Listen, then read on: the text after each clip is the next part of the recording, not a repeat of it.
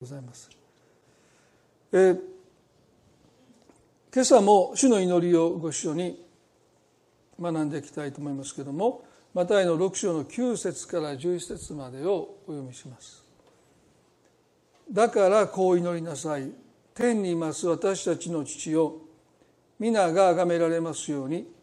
御国が来ますように。御心が天で行われるように。地でも行われますように。私たちの日ごとの糧を今日もお与えください。先週この11節の私たちの日ごとの糧を今日もお与えください。この祈りから一つのことをご一緒に学びました。それは私たちの糧ではなくてなぜイエスは私たちの私の糧ではなくてなぜ私たちの糧を求めるように教えられたのか。自己責任っていう考えがありますよね。自分の食べる分ぐらい自分で責任を持つべきだ、まあ、その通りなんです。でも聖書は最も大切なことは神を愛することと隣人を愛することだ。で神様には必要というものがありませんけど隣人には必要がある。ですから神にお返しするということよりもその分を隣人に返していく。でこの隣人を愛していくというその心は私たちが日ごとの糧私の糧を求めるときに隣の人の分まで加えて私たちの糧をお与えくださいと祈る。その祈りを通して私たちの中に、まあ、隣人を愛する心が育まれていくと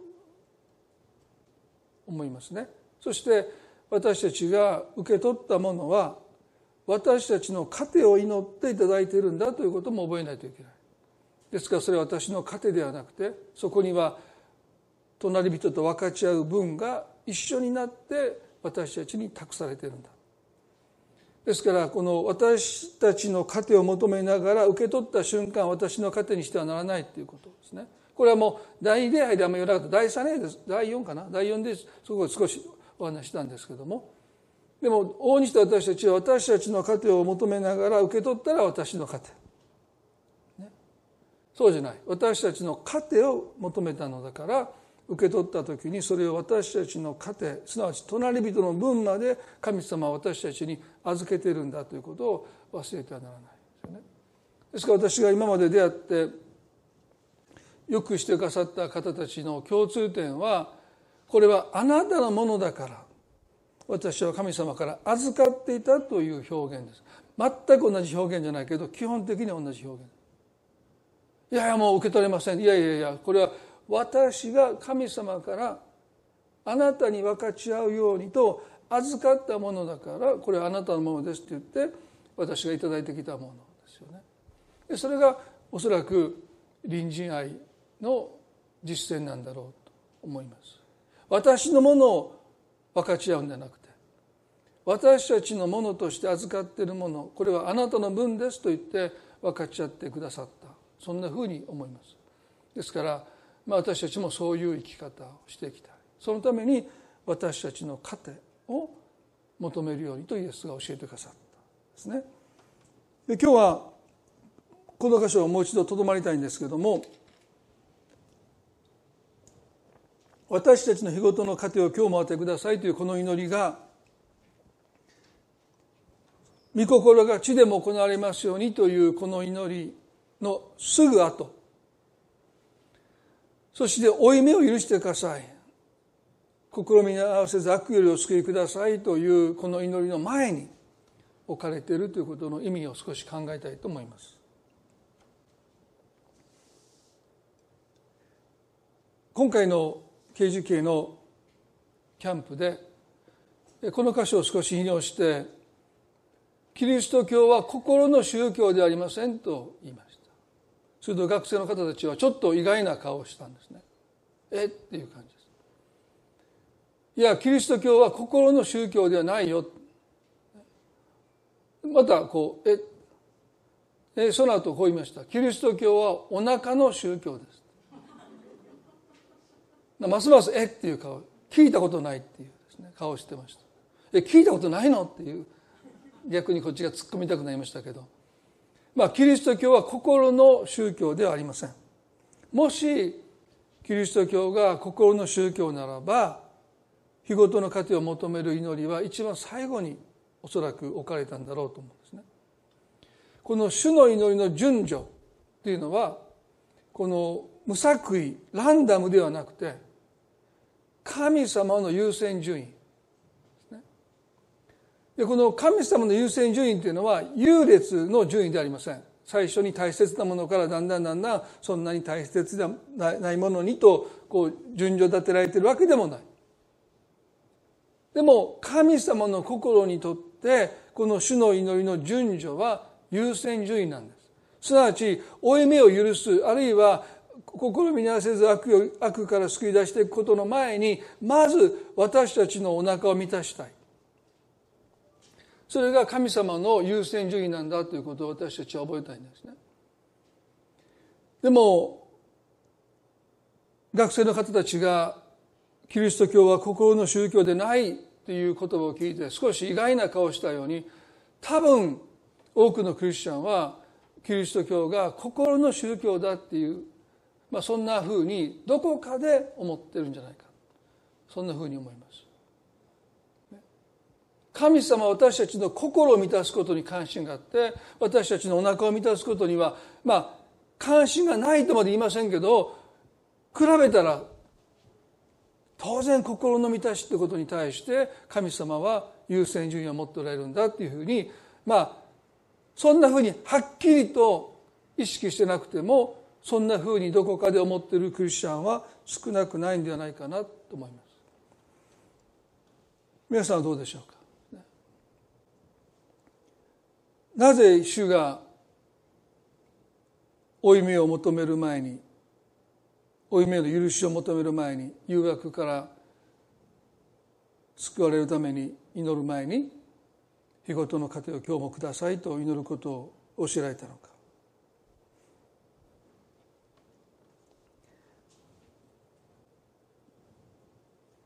いくつかの理由があると思いますけれども。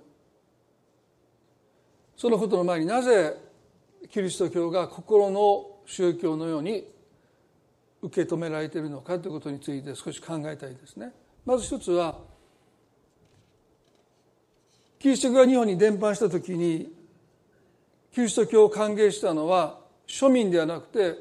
この支配階級でした武家ですねですから一般庶民の人たちはキリスト教をそんなに歓迎したわけじゃなくてこう支配階級が、えーまあ、武士たちがですね侍たちがこのキリスト教というものを歓迎しましたよね。内村勘三という、まあ、日本のキリスト者を代表する彼がですね武士道に接ぎ木されたキリスト教という表現をしました、まあ、武士道っていうのは侍の倫理観ですよね。ですから主君に命を捧げる、ね、大義のために、まあ、私事は捨てて大義のために生きていく。まあそういう高い倫理観。まあ庶民はそういうことはしないですね。大義のためにまあ生きるということは庶民はあまりしないので。でもこの侍たちはねもう大義のために自らを犠牲にしていくことこそが、ね、この武士道なんだ。そういう生き方に彼らは生きたわけですけども。まさにキリスト教はそういうものだということでまあ内村は武士道に接ぎ木されたキリスト教。これがまあ日本型キリスト教とも言われるですね。キリスト教としてこう広まっていった。ですから非常にキリスト教は高い倫理観を誇っている。キリスト教っていうのはもうそんなお金とか、ね、食べ物とかそんなことではなくてもう本当に高い倫理観を純粋に求めていく宗教なんだという、まあ、そんなふうにまあ伝わっていったわけですよね。ですからあんまり一般には広まらない、ね、民衆はパンを求めてるわけですからね。でもはしたないってそんなことは。まあ、武士は食わねえと高いじゃないですけどもお腹がグーグーになっててもいや大丈夫ですって、ね、もう心の問題だ。もう倫理観を重んじたっていうことはある面でキリスト教がですね、いろんな社会活動社会貢献に、この国で果たした役割は非常に大きいですよね。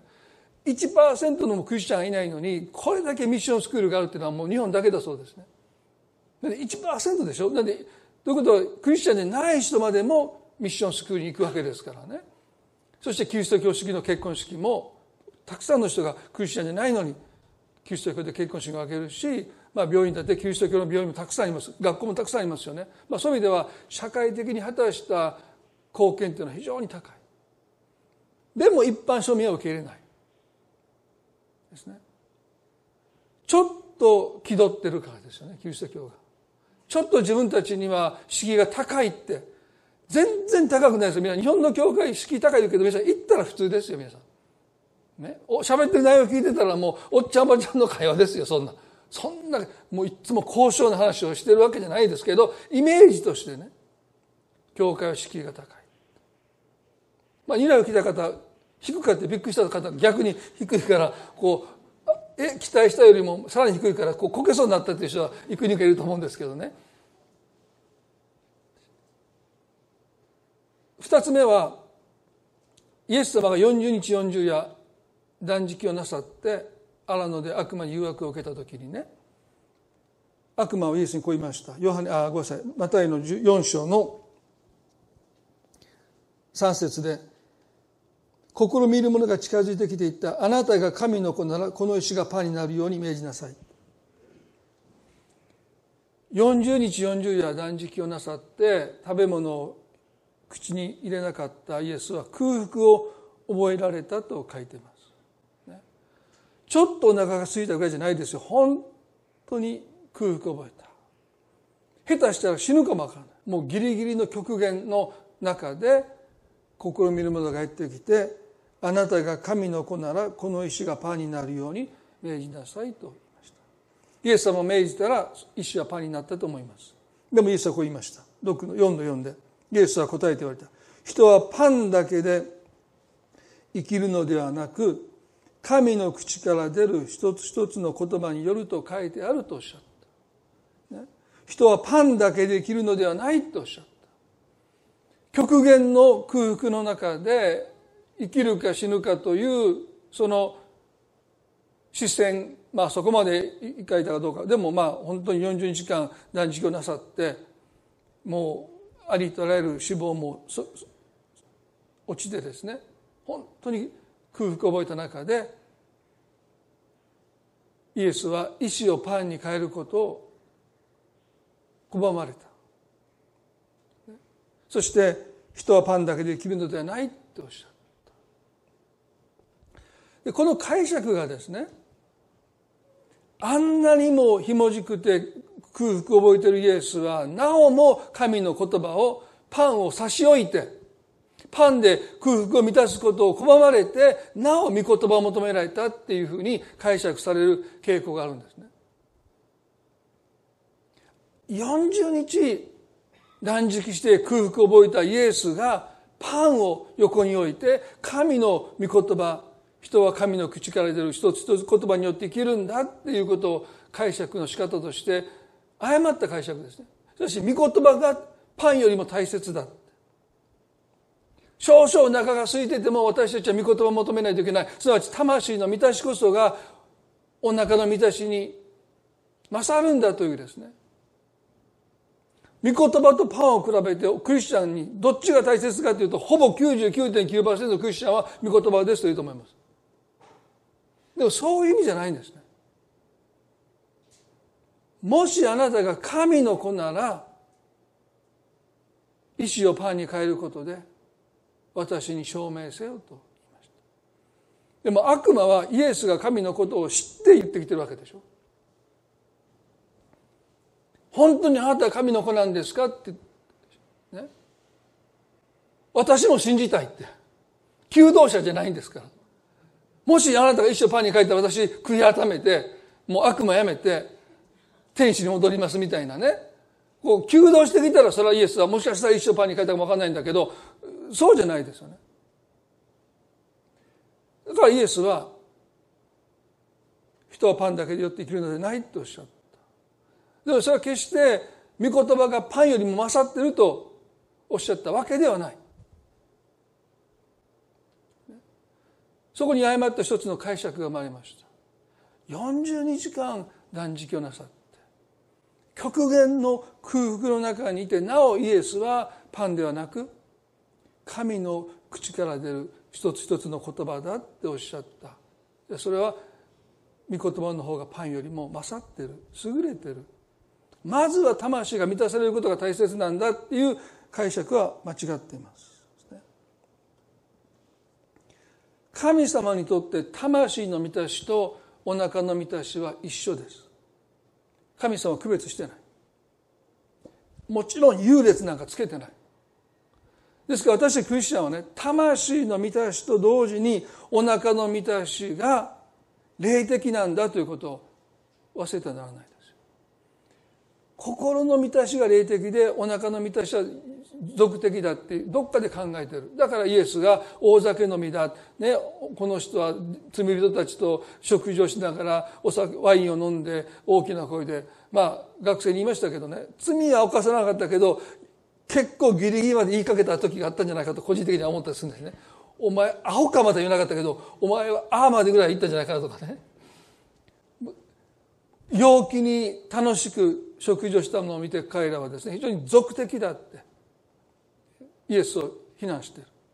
でもイエスにとって魂の満たしとお腹の満たしは一つです。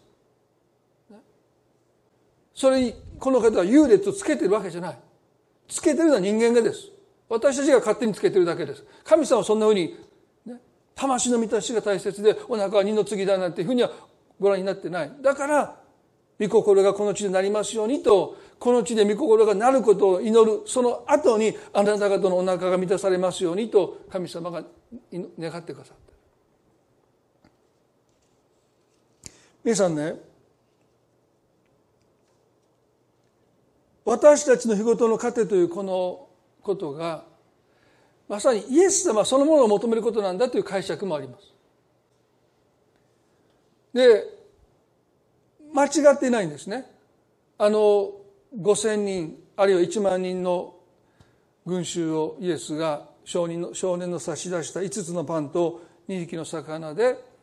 満たされた時。まさにあの祝福されて裂かれたパンはイエスご自身を表している。十字架の上でこの方が裂かれてご自分の命をもって多くの人を生かす。まさにそれはあの十字架の上でまさに裂かれて血を流されて死んでいかれたキリストを通して多くの人が永遠の命に預かっていくというですね。その十字架の御業を表した奇跡ですよね。5つのパンと2匹の魚で。1人分しか本来ならば満たせないのにこの方がそれを祝福されてそれを裂いた時に欲しいだけ人々が食べても十人の子に余った。それはキリストという方がご自分の命を十字架の上で裂いてくださって打たれてくださったことによって一人の人を救うんではなくて救いを求める全ての人を救いにあまりあるほどの救いをあの十字架の上で成し遂げてくださった。ですから救われない人はいない。あの日あの集まった人たちがね欲しいだけ食べたという表現はもしどんな人でも救われたいと願うならばキリストのあの十字架の贖いは十分ですよねまだ有り余るほどの救いをこの方が成し遂げてくださったという意味においては人々があの日5つのパンと2匹の魚しかなかったのにそれをイエスが祝福してそれを裂いた時に1万人以上の人たちの空腹を満たしたあの満たしはキリストご自身ですよ。でも人々はそんなふうに思わなかったですね。ああ、お腹いっぱい食べた。満足した。で終わってます。でも本来は、あの彼らが経験した満たしそのものがキリストの臨在なんです。でも彼らはそんなに思わなかった。ね、この後、イエスはこのこんなふうに弟子たちに言いました私の父はあなた方に天から誠のパンをお与えになりますと言われましたヨハネの6章ですね。すると弟子たちはこう言ったんです。6の34ヨハネの6の34で「主よいつもそのパンを私たちにお与えください」と言いました。彼らは魂の満たしなんて求めてないんですよ。彼らはお腹の満たしを求めてるんです。何を食べ何を飲み何を着ようかとその日暮らしをしていた絶えず飢えていた空腹と戦っていた人々にとってパンはお腹を満たしてくれるパンであって彼らはイエスの言葉を霊的に解釈することはしませんでした。弟子たちでもそうでしょ？私の父はあなた方に天から誠のパンすなわちイエス様ですけれどもお与えになりますと言った時に彼らはこう言いましたよ。主よいつもそのパンを私たちにお与えください。彼らがこの時求めたのはあの荒野で神様がマナを持って40年間イスラエルの先祖たちを養ってくださった食べるパンです。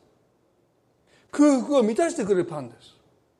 もう明日のことを心配しなくていい。神様は毎日毎日あの先祖たちを40日間マナを持って養ったように今あなたはその奇跡を私たちにも表してくださるんですかってそう尋ねてる。だから主よいつもそのパンを私たちにお与えください。目が覚めた時に台所にどうかあのパンがいつもありますようにって。そうしてくださいって。そしたらもう私たちは何も心配しなくて暮らしていけますって。皆さんねイエスと共に生きた人たちは魂の満たしなんて求めたわけじゃない。お腹の満たしを求めた。それだけ彼らは貧しい中にいて空腹を覚えながら飢えをしのいできてた。ですね。主よいつも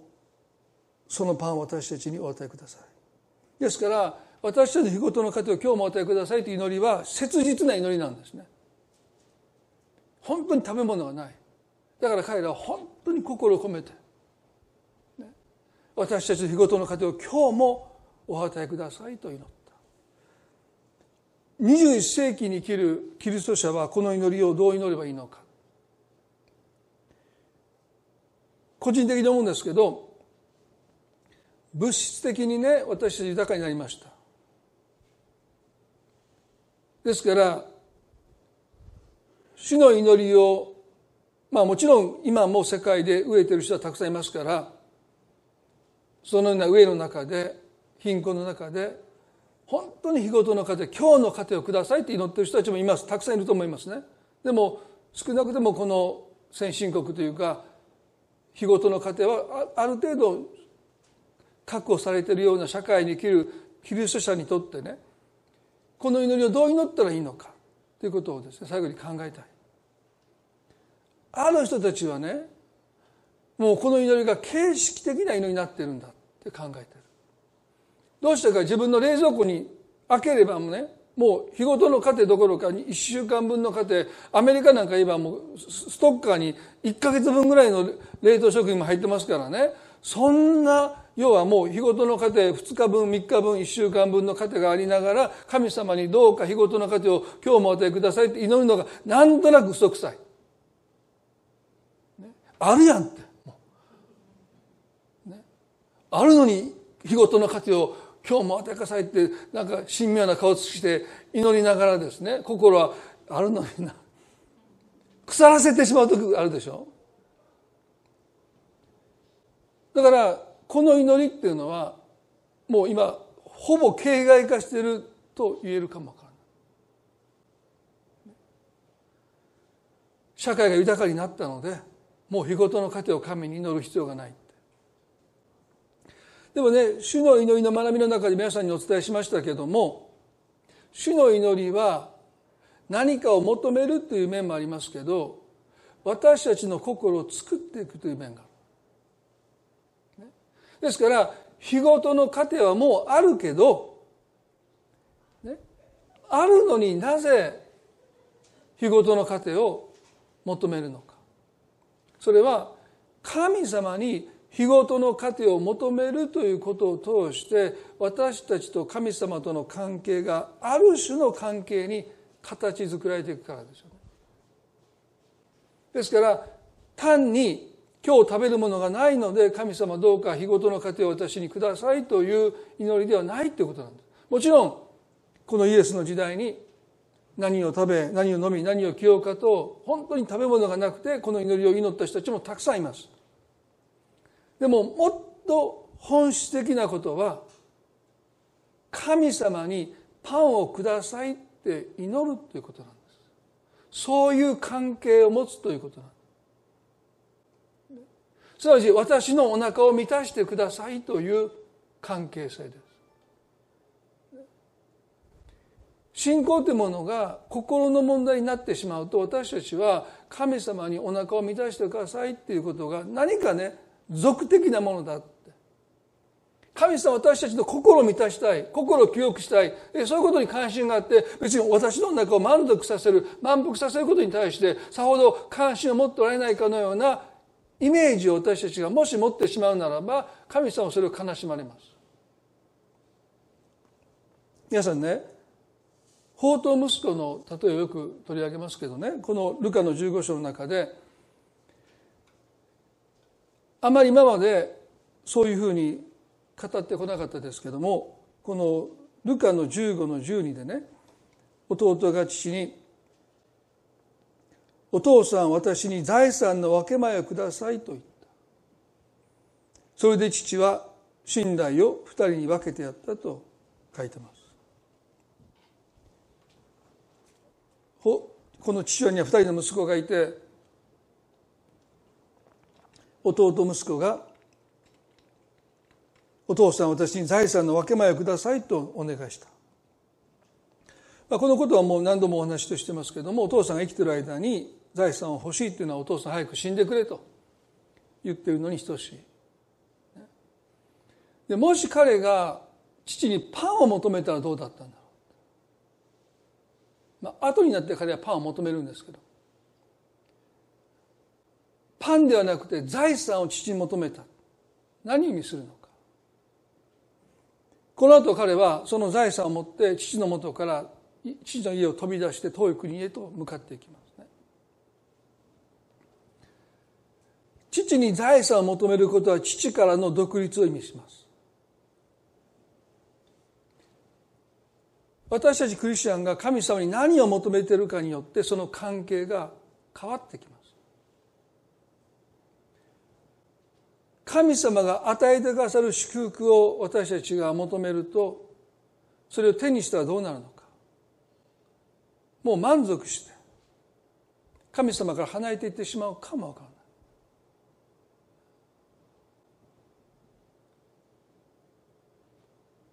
少なくてもこの弟息子は財産を手にする目的は父から自由になることでした。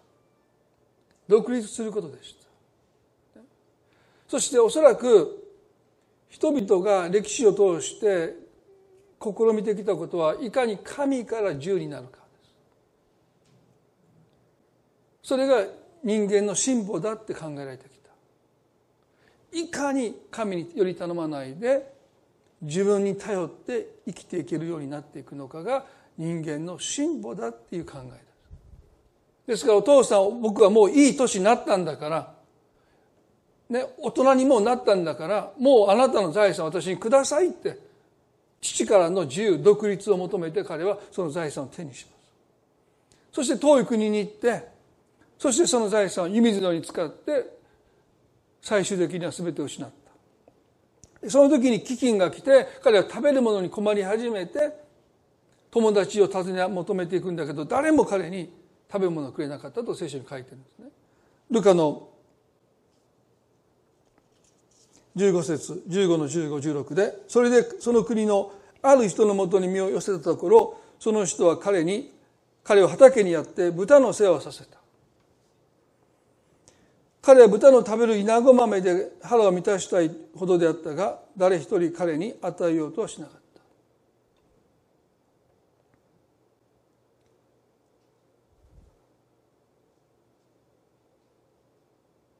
彼は空腹を満たしてくれる友を探して訪ね歩くんだけども誰もパンをくれなかった。でこの飢饉の中でパンはまさに命そのものですからね。なんでお前に自分の命を削ってまでしてパンを与えないといけないんだって言って人々は彼にパンを与えなかった。そしてある人のもとに行くと、ね、豚の世話を強いられて働けど働けど誰も彼に食べ物を与えなかったと書いてますね。まあ家畜以下に扱われて消耗品として扱われて。そしてついに彼は豚の食べてる稲子豆でお腹を満たそうとしたと書いてます。その後何が起こったのか。しかし我に帰った時彼はと書いてます。不思議ですよね。この法と息子の例えというこの例え話は人がいかに神に立ち返っていくのかという救いのストーリーが記されてますね。でその中で在籍感に苦しんで生きる意味を見失ってもがいて俺は何のために来てるんだ？とかですね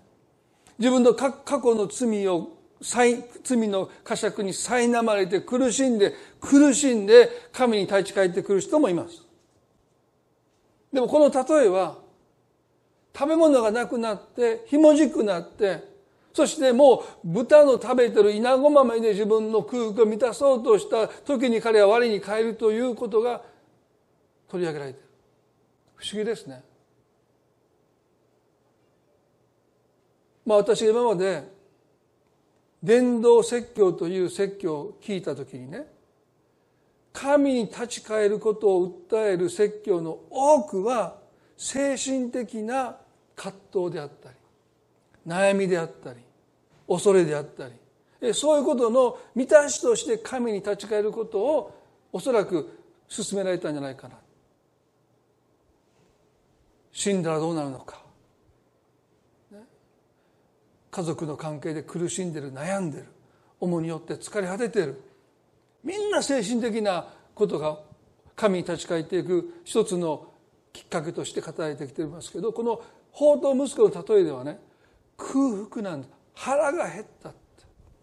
そして稲子豆で自分の空腹を満たそうとした時に我に返った。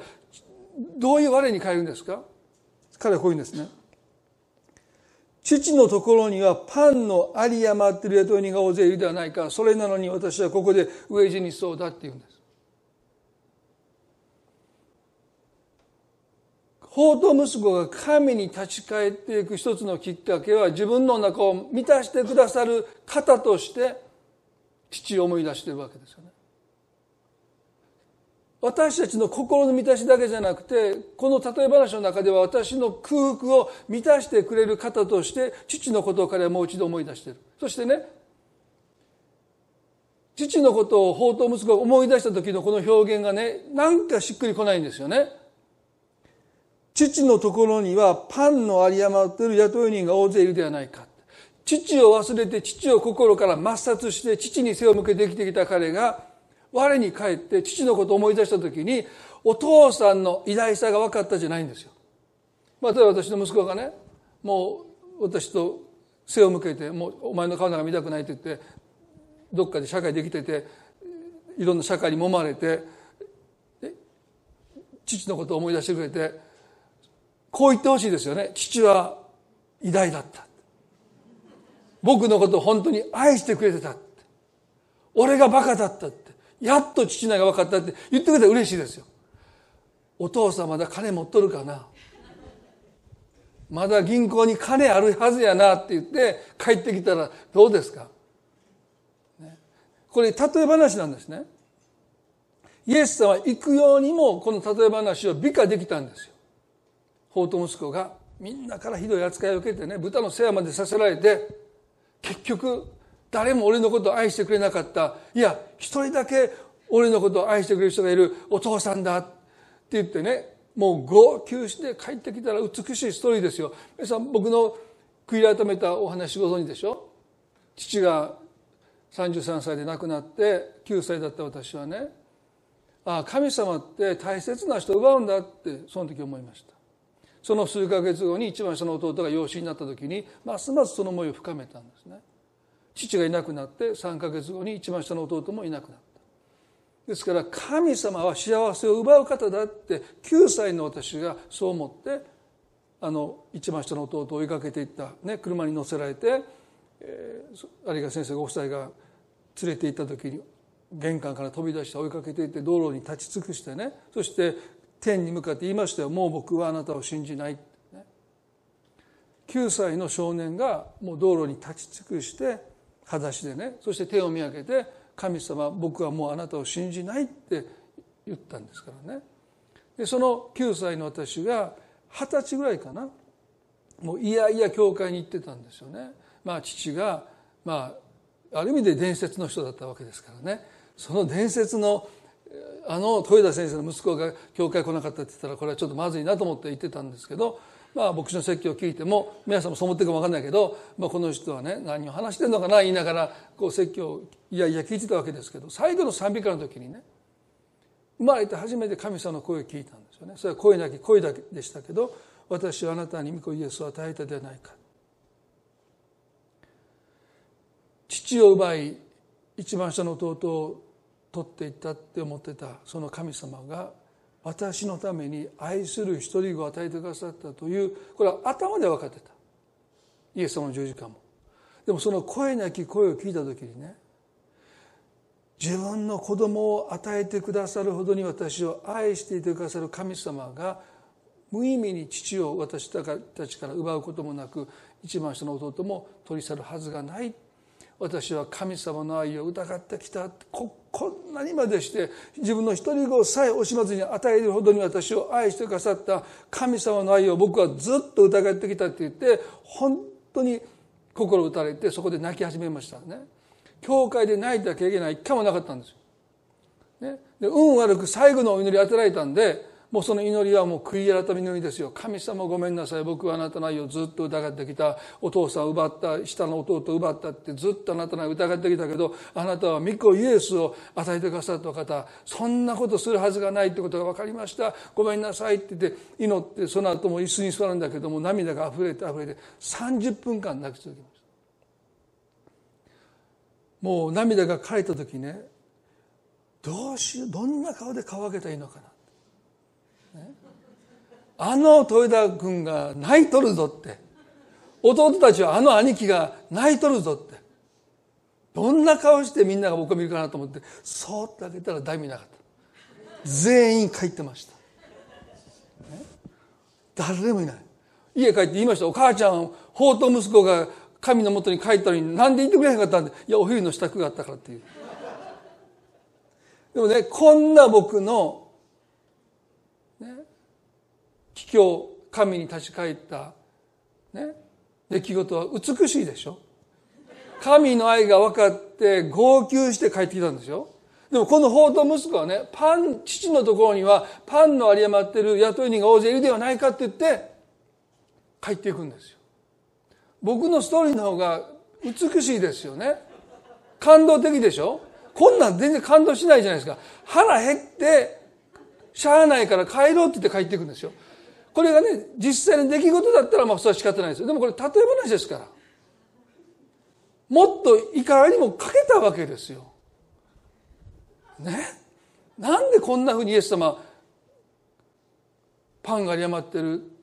だから帰ろうっていうこんな動機でこの息子が帰ってくることをあえて書かれたのか。それはね神様が私たちにそんなふうに求めてほしいと願われたから。もちろんご自身の無条件の愛を求めることも偉大さを求めることも神様願っていますよ。でもねこの神は私たちの信じる神は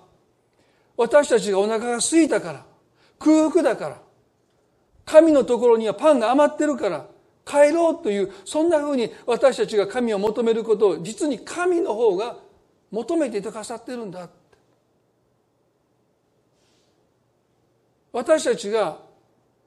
空腹を満たしてもらうその満たしの中で神は私たちに体験してほしいって願っておられるんだそれは私たちの日々の生活の中で立派な出来事奇跡とかじゃなくて私たちが何気なく食べる三食の食事の中でね私たちが空腹を満たされるその満たしの中で私たちが神様を覚えていくということ。それが神様の願いなんですもちろん無条件の愛で息子を愛してきたそのことに息子が気がついて本当に感動して帰ってくることを父は願うでしょう。でもそれ以上にお腹が空いたって言って帰ってくる。そんなふうにして求められることを神様の方が願ってるんだ。そのことを私たちは覚えたいんですね。心の宗教でないって言ったらそういう意味なんです。あなたの日々の生活の中で神様があなたの空腹を満たしてくださっているお方として私たちが神を覚えていくということ。あの弟子たちとイエス様との最後の食事最後の晩餐と言われるものがありますけれどもマタイの26章の中でねマタイの26の26でイエス様が弟子たちと十字架にかかる最後の時間を食事を共にすることで過ごされた。これも不思議ですよね。私たちはもし神様と最後の時間を過ごすならば食事をするのかお祈り会したりね。もっと違った形で過ごそうとするかもわからないけどイエス様はご自分がこの杉越の食事の席を用意してくださって弟子たちを招かれました。そしてねマタイの26の26でまた彼らが食事をしている時イエスはパンを取り祝福した後これを裂き弟子たちに与えて言われた。取って食べなさい。これは私の体ですと弟子たちはそれを見てそれを霊的に、ね、解釈したわけじゃない。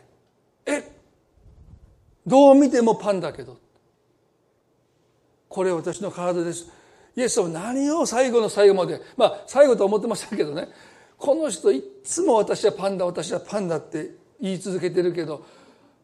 なんでそんな自分がパンだって。そんな人会ったこと彼は人生なんかないんですよ。私はパンです。皆さんだってこのクリスチャンだってそんなこと言ったらちょっと引くでしょ？私はパンです。この人まあ日本だと私はご飯です。イエス様何を言ってんのかな？ね？分かる時と全然分かんない時があるんですよね？弟子たちにとっては。私はパンだ私はパンだ最後もパンを裂いてこれ私の体ですいやもうどう見たってパンですよ。でそれ食べなさい。彼はきょとんとして食べたと思うんです全くこのことの意味が分からなかったまさに十字架というのはキリストがご自分の体を引き裂かれてご自分の命を多くの人に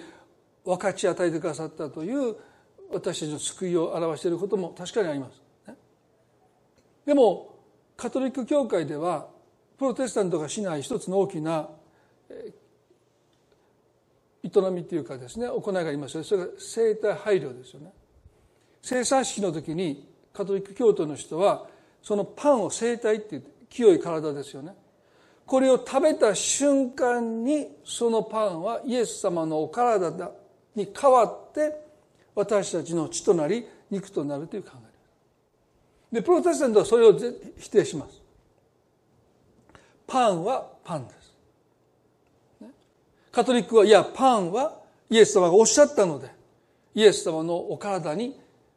変わって私たちの血となり肉となるんだということをカトリックはとっても大切にします。でプロテスタントは頭ごなしに否定します。パンはパンですね。で私ね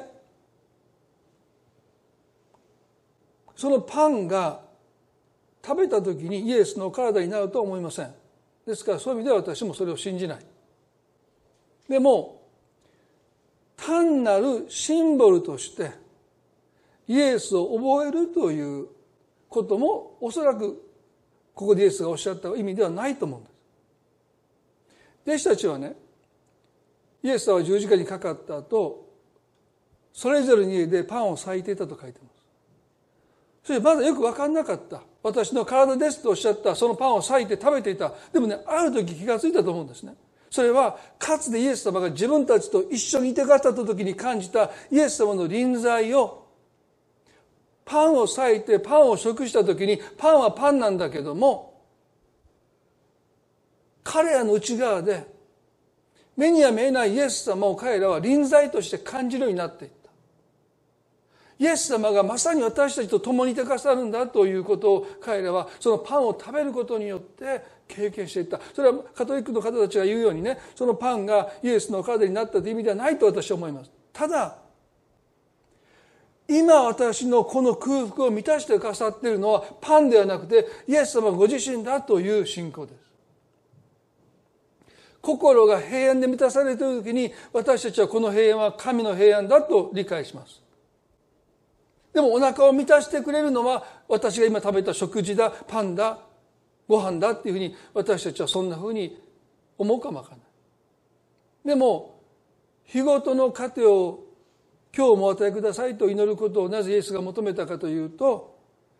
私たちがいかなる食事であってもいい。それを口にして私たちの空腹が満たされた時にその満たしは実に神様ご自身なんだということを私たちが覚えていく。心の満たしだけにおいて神と一つになるんではなくて毎回毎回の食事をもってして私を満たしてくださるのは神様なんだということを私たちは覚えていく。その時に私たちと神様が一つなんだということをですねおそらくパンを食べることによってパンを食することによって食べ物を口に運ぶことによって私たちはそのことをですね日々の生活の中で覚えていく。それがおそらく日ごとのパンを今日もお与えくださいと祈るようにとイエスが教えた本当の意味じゃないかな。皆さんどうぞキリスト教を心の宗教にしないでください。あなたの心を満たすものとして神を体験することではなくてあなたのお腹を満たしてくださる。その神を私たちが覚えていくということも私たちクリスチャンにとって神と一つになっていくというとっても大切な営みじゃないかな。あの餃子美味しかった。満腹だった。それだけで終わらないでくださいね。その満たしを与えてくださったのは神様なんだということを私を生かしてくださってる。そのことを私たちが食事の旅ごとにもちろん生産の式でもそうですけどでも食事の旅ごとに日ごとの価値を味わう旅ごとに私たちはそのことを覚えていきたい。神様あなたの心を満たすだけじゃない。あなたの中を満たしてくださる。神様なんだ。だから日ごとの糧を求めることを神が私たちにこんなにも求めておられるんだ。それはまさにあの満たしは神様ご自身を経験することなんだ。そのことをですねぜひ私たちは覚えていきたい。そんなふうに思います。最後にヘリー・ナウエンの言葉をですね少し紹介したいと思いますね。これらのサクラメントすなわち生産式は現実に今起こっている出来事です。水パンブドウ酒は単に神の愛を思い起こさせるものではなく神を私たちのところに連れてきてくれます。生産においてキリストご自身が私たちの食べ物飲み物となられますとあります。一言お祈りしたいと思います。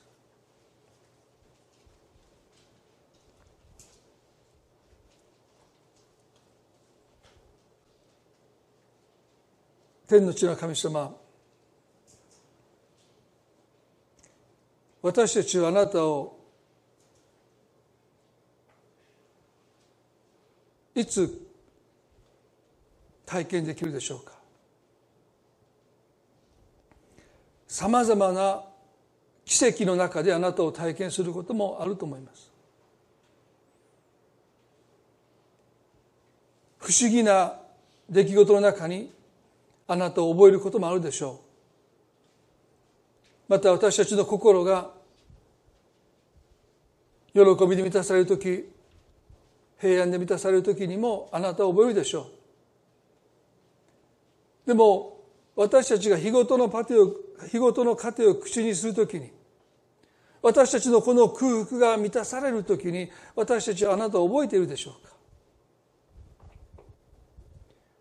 私たちが生かされているということはきれい事なんでしょうか？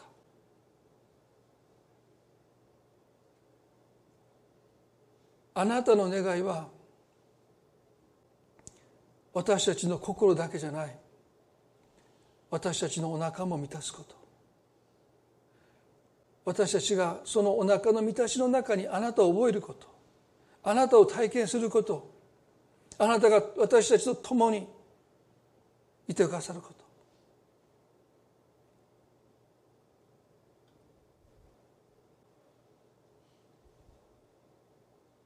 弟子たちと最後の時間が食事の席でした。最も親しい交わり。それは共に食事をすること。神様あなたはもちろん私たちが祈ることも聖書を読むこともクリスチャンとして立派な行いを行うことも求めておられると思いますがでもそれに勝って私たちと共に食事をすることすなわち私たちの空腹を神様が満たしてくださる。その空腹を満たされた時に私たちはその満たしの中にあなたを覚えていくことあなたを経験すること神様あなたがそれを求めている。神様私たちが日々の生活の中で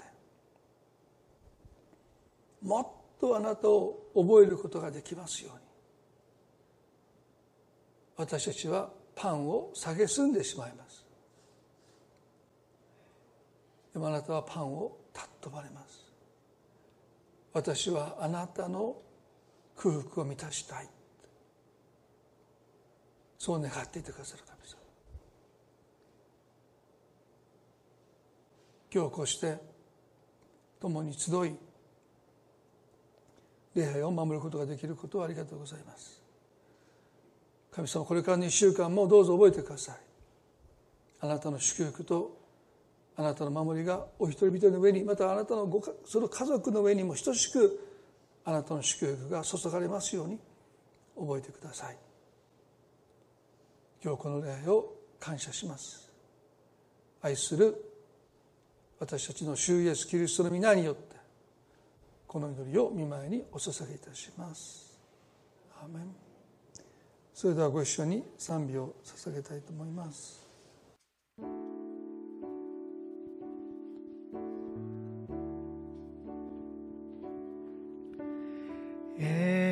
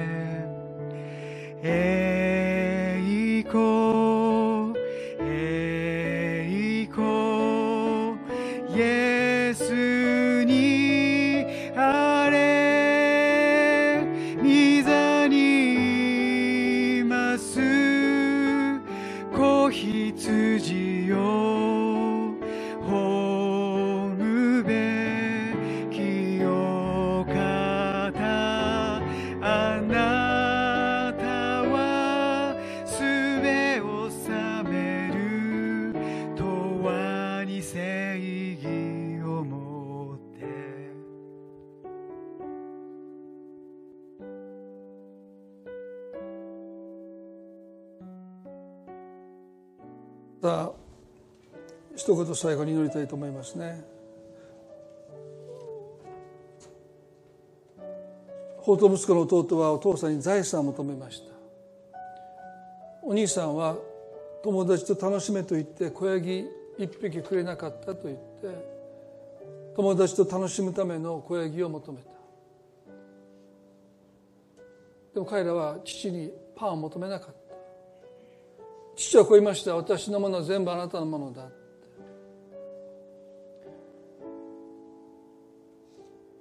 今日神様は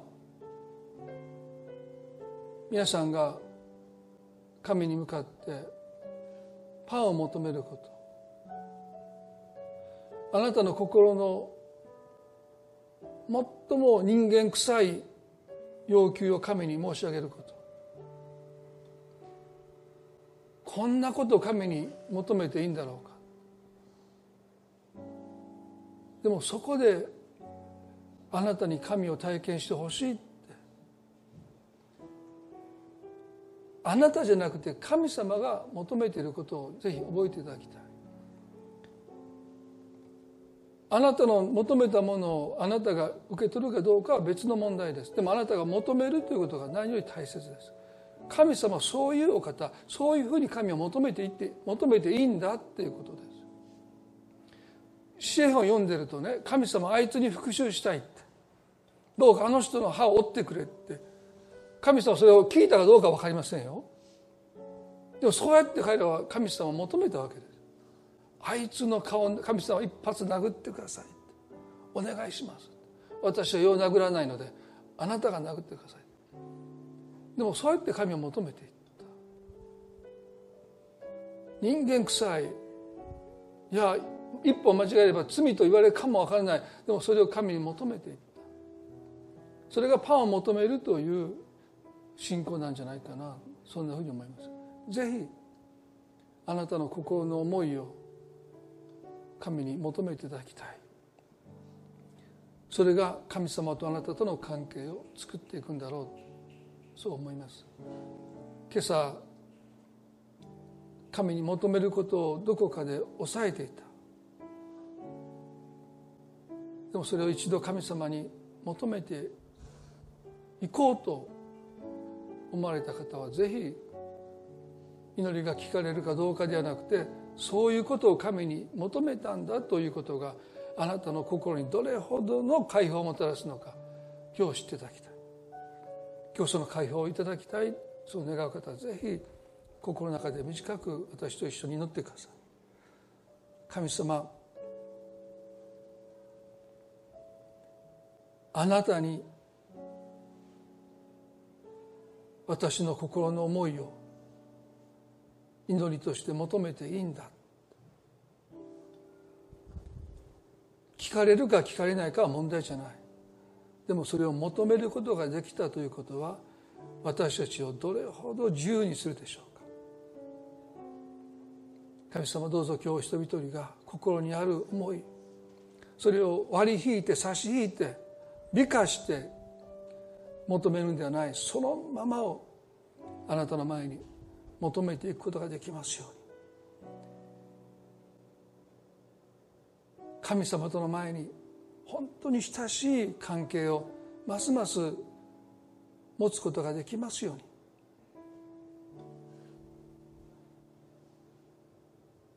愛する主イエスキリストの皆によってお祈りいたします。Amen. それでは今朝これで礼拝終わりたいと思います